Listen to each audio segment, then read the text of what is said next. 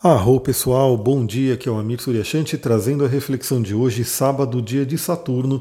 Temos aí uma lua nova em Sagitário que vai falar bem com Saturno, vai falar bem com Quiron, e são esses os dois principais aspectos aí que a lua vai fazer. Né? Não temos muitos aspectos para hoje. Além disso, temos aí um aspecto muito interessante, muito fluente entre Mercúrio, que acabou de mudar para Escorpião, e Vênus, que acabou de mudar para Capricórnio. Os dois planetas estão se falando muito bem no dia de hoje, mas eu vou deixar para trazer reflexão sobre Mercúrio em Escorpião e Vênus em Capricórnio num áudio ainda hoje. Né? Posteriormente, eu vou mandar esse áudio para a gente poder conversar sobre isso. Então, agora vamos focar um pouco na questão da Lua, né? Primeiramente, hoje, sábado, dia de Saturno, é um dia muito interessante. Acho que a gente tem que tirar um dia da semana, você pode escolher qual é, né, para você poder fazer alguma pausa, alguma reflexão. Né, pensar aí nesse processo evolutivo, porque a gente tem aí uma semana de sete dias e a gente tem aí esses sete planetas sagrados. Temos aí o sete como realmente um grande sinalizador né, do ciclo de evolução Acho que quem me acompanha aí, que também acompanha é, outras linhas de espiritualidade, sabe que o sete está sempre presente. Né? Essa evolução dos setes, os setênios, famosos setênios, que tem muito a ver com o próprio Saturno dentro do mapa astral. Então é interessante você ter aí um dia onde você pode realmente ter aquele descanso que eu diria da rotina para poder fazer reflexões profundas, para poder se conectar com a sua espiritualidade. E hoje temos uma lua em Sagitário, né, que fala sobre a espiritualidade, que fala sobre a fé, que fala sobre o positivo, fazendo né, um aspecto fluente com Saturno, que está fortíssimo em Aquário, num sábado. Ou seja, o que eu diria para o dia de hoje? Né? Acho que a primeira reflexão que a gente pode ter, esse contato com a espiritualidade, esse contato com a fé, esse contato com acreditar. Né? Sincronisticamente, essa semana eu estava ouvindo aí um rabino falando sobre a questão, acho que é da Shemitah, que tem aí a questão da Kabbalah, que fala sobre a, a, pausa, né? De, de sete em sete anos, tem essa pausa, inclusive na terra, né? Pare-se de plantar, é, dá um descanso para a terra, e que, na verdade, se pergunta, né? Então, o que, que as pessoas vão comer se não vai estar tá plantando, né? Se no, no, no sétimo ano ali não planta. E aí, na verdade, o sexto ano daria mais do que suficiente, tanto para o sete quanto para o oitavo, até para o nove né, para as pessoas realmente se nutrirem. Então, essa questão do ciclo de sete também é um ciclo de fé, né, você acreditar realmente que tem uma força maior que pode nos ajudar. Então, acho que a primeira dica né, para esse dia de hoje, sabadão, né, temos aí a lua em Sagitário. Se conecte com a sua fé, se conecte com o seu otimismo, se conecte com realmente algo maior que pode fazer com que você né, crie a sua realidade, né, que você acredite no melhor. Acho que esse é um ponto importante. Sagitário sempre foi muito associado aí ao positivo, ao otimismo, então aproveite isso nesse dia. Mas claro que a presença de Saturno, então por volta das 10 horas da manhã, a Lua faz um sextil com Saturno, que é aquele aspecto fluente. Então eu sempre falo aqui, né? Eu digo que a gente tem sim que ter a fé, mas a gente tem que ter a nossa parte, a gente tem que ter o nosso trabalho aqui, a gente tem que ter a nossa realmente, como eu posso dizer, a nossa função também. Né? Então a gente está aqui para trabalhar, a gente está aqui para realizar coisas. Então não adianta só ficar achando que vai pedir, pedir, pedir, vai receber, sem fazer a nossa parte. Então o Saturno ele vem falar sobre isso. Então, enquanto a gente tem aí a, a, visualização criativa, enquanto a gente tem aí as nossas mentalizações, o nosso acreditar, que tudo isso é muito importante, tudo isso age no plano sutil, o Saturno ele vem chegar para a gente e fala: e aí, agora põe o pé no chão e realiza a sua parte daquilo que você quer. Então Saturno fala muito sobre trabalho, sobre excelência, né? E para isso você precisa de um planejamento. Você tanto que é interessante, né? Saturno ele rege tanto um signo de terra, que é Capricórnio, que é o vamos realizar, realizar, realizar, né? vamos trabalhar, ter a força aí da matéria, do elemento terra para o trabalho, mas ele também rege Aquário, que é um signo mental, que é um signo que olha para o futuro e consegue né, começar a pensar sobre isso, refletir sobre isso, né, planejar sobre isso. Então é muito interessante essa energia de Saturno, porque ela nos convida a trabalhar, a colocar a mão na massa e principalmente de uma forma organizada, estruturada, pensada. Né? Então hoje é um dia que aí novamente, né, cada pessoa tem aí a sua rotina, cada pessoa tem aí o seu dia a dia, mas é um dia onde você pode, de uma forma, né, fazer uma pausa, Ou seja, tirar aquele dia realmente para um descanso de rotina, para você poder pensar em coisas mais profundas, meditar, refletir, agradecer, né? Se você puder fazer essa pausa, e mesmo que não seja o dia inteiro, né? Você pode de repente pegar uma horinha desse dia aí para isso. Então, uma coisa interessante. Mas também, agora principalmente pela manhã, a gente pode ter aí um dia produtivo. A gente pode realmente é, fazer a nossa parte daquilo que a gente deseja realizar. Então, você pode, de acordo com o seu trabalho, de acordo com a sua rotina, produzir alguma coisa, né? planejar, né? mesmo que você não esteja trabalhando em si, colocando a mão na massa, que tal né? usar essa força mental de aquário, essa força do pensar no futuro, com o otimismo da lua em Sagitário, para visualizar o que você quer para os próximos dias, meses, até anos. Acho que isso é muito importante. Eu acho que saber para onde a gente está indo é uma bússola, é um norte, que ajuda a gente a tomar decisões no agora. Então, assim, se você sabe onde você quer chegar, fica mais fácil você tomar as decisões que você tem que tomar agora.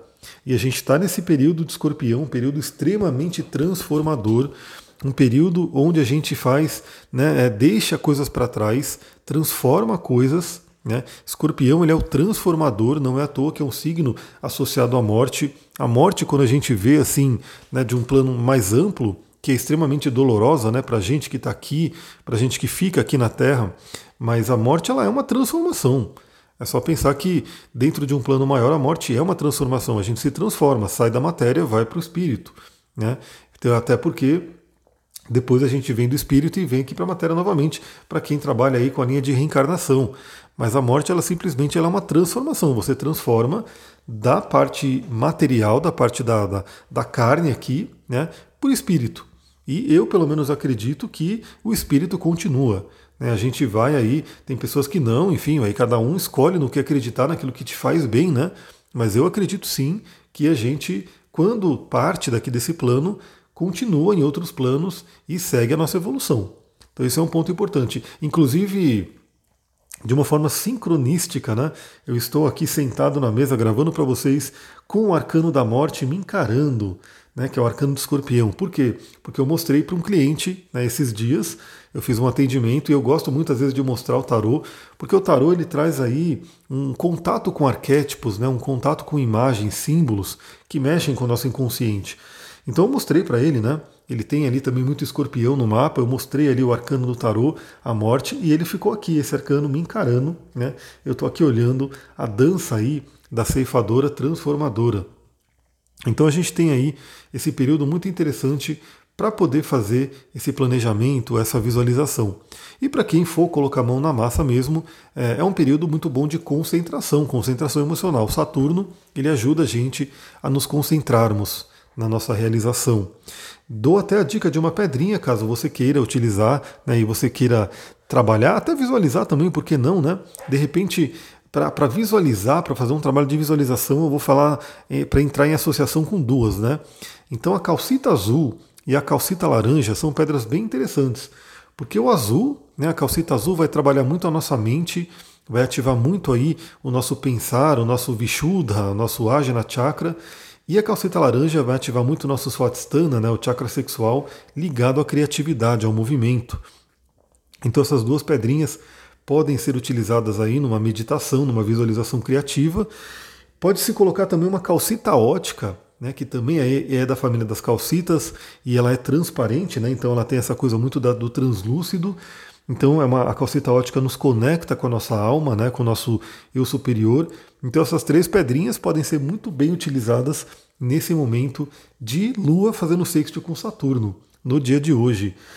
E caso alguém queira óleo essencial, por exemplo, né, um óleo de menta, né, um óleo de hortelã-pimenta que faz a gente concentrar nossa mente, também ativar nossa mente, pode ser bem interessante. Um óleo de cravo, né, o óleo de cravo também ele é muito interessante para visualizações criativas. Aliás, esse foi um dos livros que eu comprei, depois eu vou mostrar. Vai lá no meu Instagram, astrologitantra, acompanhe os stories, né, porque além de eu falar sobre a questão do Black Friday hoje, né, vou conseguir fazer isso hoje, eu não consegui, é, eu vou mostrar como inclusive um trânsito astrológico, uma pedrinha, me ajudaram tanto e eu consegui aí muitos livros muito interessantes em, em, valores incríveis. E um dos livros que eu queria, né, que eu consegui comprar ali, foi justamente o livro Visualização Criativa, né, da Shakti Gawain, que eu já estava de olho nele há um tempo. Então é bem interessante se você quiser aproveitar nesse dia, fazer a sua visualização criativa, pegar essas três pedrinhas que eu falei, calcita laranja, calcita azul, calcita ótica, pegar um óleo de menta, né, hortelã-pimenta, um óleo de cravo, lembrando que tem que ser óleo essencial de verdade, com a alma da planta, com um grau de pureza, né? Porque a gente, a gente sabe que Existem muitas essências artificiais no mercado aí, então não, não, é o propósito né, de algo mais terapêutico. E também tem óleos essenciais que talvez não sejam tão puros, né, tão, tão fortes ali para fazer esse trabalho. Então o ideal é que sejam óleos de qualidade. E se você quer óleos de qualidade, fala comigo que eu te falo como é que você consegue né, ter esses óleos na sua vida. Bom, depois, por volta das 13 horas, ou seja, já pegando o período da tarde, a gente vai ter a Lua em Sagitário fazendo um trígono com Quiron, Quiron que está lá em Ares, né, trabalhando aí também feridas. E esse aspecto de trígono é um aspecto de bênção, um aspecto onde eles se falam bem. Então pode ser um sábado aí de cura, um sábado de contato com feridas. Agora eu acho interessante primeiro, né?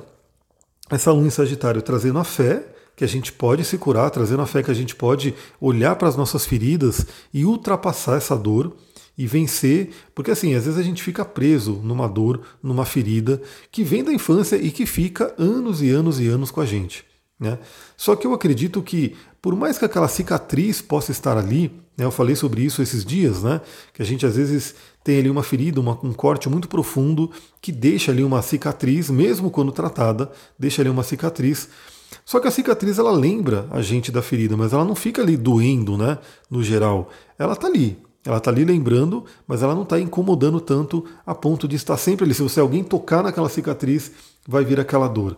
Em contrapartida, uma ferida, uma ferida aberta, se alguém colocar o dedo ali, se alguém tocar, vem aquela reação, vem aquela dor. Então isso é um ponto importante. Às vezes, perceba isso na sua vida, pode ser um dia interessante para isso. Se você tem feridas abertas, Feridas que, dependendo da situação, dependendo do que acontece, né, alguma pessoa, alguma situação toca nessa ferida. E quando toca nessa ferida, a reação é, é muito dolorida, a reação é, é, uma reatividade muito grande. E, novamente, é só perceber a, a, como que a gente tem a equivalência do físico com o emocional e com o mental. Então, se você tem uma ferida aberta no, no, no corpo, né, no físico, é óbvio, é só você perceber. Se alguém for tocar nessa ferida, colocar o dedinho ali, você vai ter uma reação extrema. Você vai tirar com certeza a, a ferida de perto da pessoa, você vai gritar, você vai reclamar, porque doeu, né? porque está ali aquela ferida aberta. Então isso é um ponto importante. Só que é aquela coisa, né? Às vezes, mesmo tratando aquela ferida, dói. Você está ali né, colocando o dedo, limpando para tratar e está doendo. Mas a diferença é que você, se você tem consciência, você fala: Poxa, peraí, então está doendo, está mexendo ali, deixa eu olhar para isso, deixa eu deixar ela curar. E uma ferida emocional acaba sendo similar, né, só que obviamente num plano mais sutil, num plano mais né, invisível no geral, né, para as pessoas que olham só para a matéria, onde você pode ter uma dor, né, uma dor emocional muito forte, uma ferida emocional muito forte, talvez aberta aí ainda, e que, dependendo da reação de alguma pessoa, dependendo de alguma situação, essa ferida é tocada. E você vai perceber quando é uma ferida, quando é uma coisa que está ali, né, que você precisa olhar, quando geralmente a reação emocional, a reatividade é muito intensa. Quando você de repente fala que não consegue controlar, aquilo já vem com tudo. Né? Então observe isso porque quando são reações muito intensas, automáticas, rápidas, né, está ligado realmente ao nosso cérebro mais né, límbico, o cérebro né, do, do reptiliano, que é o lutar ou fugir. Então é como se aquela dor, aquela ferida estivesse ali e quando alguém ativa, por algum motivo, né, é, a tendência é lutar ou fugir. E isso vem muito fortemente, porque novamente esses cérebros né, mais emocionais eles são muito mais fortes do que o nosso cérebro racional, né? A não ser que a gente vá treinando. Então, olha a importância da meditação, que já foi comprovado inúmeras vezes em laboratório, né, isso já é falado também em tradições há milhares de anos. Quando a pessoa tem uma boa prática de meditação, a tendência é que o cérebro, né, o córtex pré-frontal dela, fique mais forte, inclusive ganhando massa cinzenta. Galera, isso é muito lindo. Quando eu vi isso, quando eu falei, nossa, porque a meditação ela é como se fosse uma musculação para nossa mente, para o nosso cérebro, né? Mas, assim, perceber que a gente pode inclusive ganhar um pouco de massa cinzenta ali, pelo menos é isso que eu lembro, né? Depois eu vou até rever, mas pelo menos do que eu já li, do que eu já estudei, a gente consegue inclusive ter uma atuação física no cérebro através da meditação. É literalmente uma musculação, um treino para esse músculo cerebral. Em contrapartida, muitas pessoas não fazem meditação, não treinam, não contemplam, e aí esse cérebro ele fica assim, mais é, à mercê do cérebro emocional. Então é bem isso, né? Quando vem uma ferida, quando se toca uma ferida, se a gente não tem esse córtex pré-frontal mais desenvolvido para lidar com aquilo, a tendência é lidar com um plano extremamente emocional, né? E talvez de uma forma muito extrema. Então hoje é um bom dia para olhar para isso, olhar para essa ferida, olhar para o que de repente ainda está doendo aí no plano emocional, no plano mental, né? E trazer a cura. A primeira cura é a consciência. Se você já sabe que tem aquilo, por isso que é muito lindo fazer um mapa astral, porque o mapa astral ele, ele parece que ele mostra ali claramente. Né? Teve uma leitura que eu fiz que foi muito interessante. A pessoa falou: parece que você está lançando flechas e acertando o alvo aí naquilo que você está falando. E eu simplesmente estou falando o que está ali no mapa, o que eu estou vendo ali e que a pessoa, obviamente, percebe como aquilo está na vida dela. Agora, a grande beleza também de uma leitura do mapa terapêutica, né, de uma leitura voltada ao autoconhecimento, à evolução, é que não é simplesmente apontar e falar você tem essa ferida, você tem essa dor, você tem esse problema, você tem esse desafio. Mas principalmente né, é mostrar caminhos. Ou seja, eu tenho isso, o que, que eu faço para poder melhorar essa área? Novamente, eu sempre falo, né? Não tem mapa ruim, né? A pessoa fala, não, eu vim com um mapa muito ruim. Não tem mapa que não tem jeito, não tem pessoa que veio para ficar sofrendo. Eu acho que para mim todos os mapas são escolhas que a gente fez, escolhas de alma, e que alguns a gente vê que vem com desafios, vem com mais desafios, vem, mas porque aquela alma escolheu.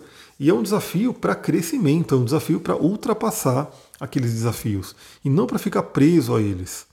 Então, quando a gente tem desafios no mapa, né, a gente pode falar de planetas retrógrados, quadraturas, né, planetas que de repente estão ali, é, não estão na sua dignidade mais forte, né, estão ali desafiados de alguma forma, estão aflitos, né, como a gente fala. Quando a gente tem isso, que a gente vê que tecnicamente, né, de uma forma visual, o mapa não vai mudar, né, ou seja, quem nasceu com um planeta né, de uma forma aflita, ele vai ficar ali, aquele planeta, na mandala do mapa, até a pessoa partir desse plano e gerar um outro mapa se ela voltar. Mas a gente tem aquele símbolo ali e que traz o que? Um caminho. Fala, galera, esse planeta, pessoa, né? Você que tem esse planeta aqui desafiado, trabalha a energia dele. E a partir do momento que você começa a trabalhar a energia dele, você ultrapassa aquele desafio. E aí é muito interessante que eu pego casos assim também. Às vezes eu vejo um desafio no mapa e eu, isso que eu ensino para meus alunos também, né? Eu falo, não, não chegue simplesmente falando, né? Um monte de coisa que você está vendo. Pergunte, troque ideia, porque pelo menos no atendimento que eu faço, eu estou ali de frente com a pessoa, seja de uma forma é, é, presencial aqui, né? Ou seja, ao vivo, no vídeo, via Zoom. Então pergunta. Então muitas vezes eu vejo um desafio no mapa eu pergunto para a pessoa como é que você lida com essa área da vida. E algumas pessoas que eu percebo, principalmente aquelas que já viveram bastante, né, já tiveram aí algumas experiências, ela fala: Nossa, era muito ruim, mas agora eu já estou bem melhor. E aí você vê como que realmente a gente pode ir evoluindo nossas feridas, dores e desafios. E justamente quando você tem uma dor, quando você trata essa dor, quando você ultrapassa essa dor, você fica ali com uma capacidade, inclusive, de ajudar alguma pessoa, algumas outras pessoas com relação a isso. Olha, temos aí um dia bem interessante, um dia que eu diria que pode ser bem produtivo de diversas formas, né? Pode ser produtivo de uma forma espiritual, de uma forma de sonhos, de planejamento, de trabalho físico mesmo e também de muita cura. E principalmente, né, só fazendo aí já uma, um spoiler do próximo áudio que eu vou mandar ainda hoje à tarde sobre esse contato benéfico entre Mercúrio e Vênus. E Mercúrio está em escorpião, ou seja, mente profunda, conversas profundas, transformações mentais. E Vênus em Capricórnio, seriedade, comprometimento. Vamos lá, né? Tenha um, um, como posso dizer, uma estrutura, um pé no chão. Então a gente tem essa dupla, né? Mercúrio e Vênus se falando bem nestes dois signos. E hoje é um dia muito interessante para utilizar a energia deles. Então, você que está ouvindo esse áudio, né, aguarde aí à tarde. Eu vou colocar outro áudio aqui no podcast falando sobre esse ciclo de Mercúrio em Escorpião e Vênus em Capricórnio, inclusive com dica de cristal, com dica de óleo essencial, como sempre trago aqui. É isso, galera. Eu vou ficando por aqui. Se você gostou desse áudio, se ele te ajudou de alguma forma, o que, que eu peço? Compartilhe, né? Mande lá para as pessoas que possam gostar. Mande o link. Agora dá para mandar link lá no, no Stories do Instagram. Às vezes facilita a pessoa, né? A pessoa só clica naquele link, ela já é jogada aqui no, no episódio ou no canal do Telegram. Me marca ali se você compartilhar, que eu vou adorar ver que você está ali compartilhando. E é isso. Aproveite esse sábado. Muita gratidão. Namastê, Harion.